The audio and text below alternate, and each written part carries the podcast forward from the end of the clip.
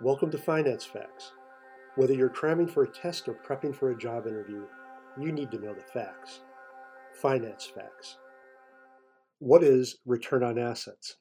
Okay, now return on assets is one of those phrases you can almost figure out, but we should talk about it to make sure you're comfortable.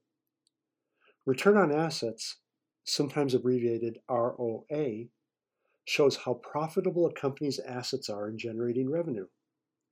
ROA is generally expressed in percentage terms, and this allows for meaningful comparisons across firms. ROA is calculated by dividing net income by average total assets. ROA will tell you what a firm is capable of doing with the assets they currently own or control.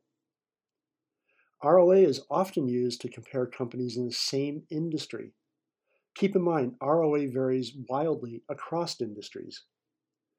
Some industries are what we call capital intensive, or they require large investments to make money, while other industries don't require large amounts of money. In general, companies that require large investments have lower return on assets.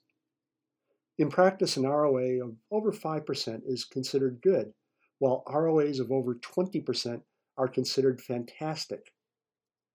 Finally, note that while ROA is a useful metric, it doesn't consider the amount of debt a company carries. Fortunately, there are other metrics we can employ to gain this perspective. Thanks for listening to Finance Facts. My name is Dave Coker.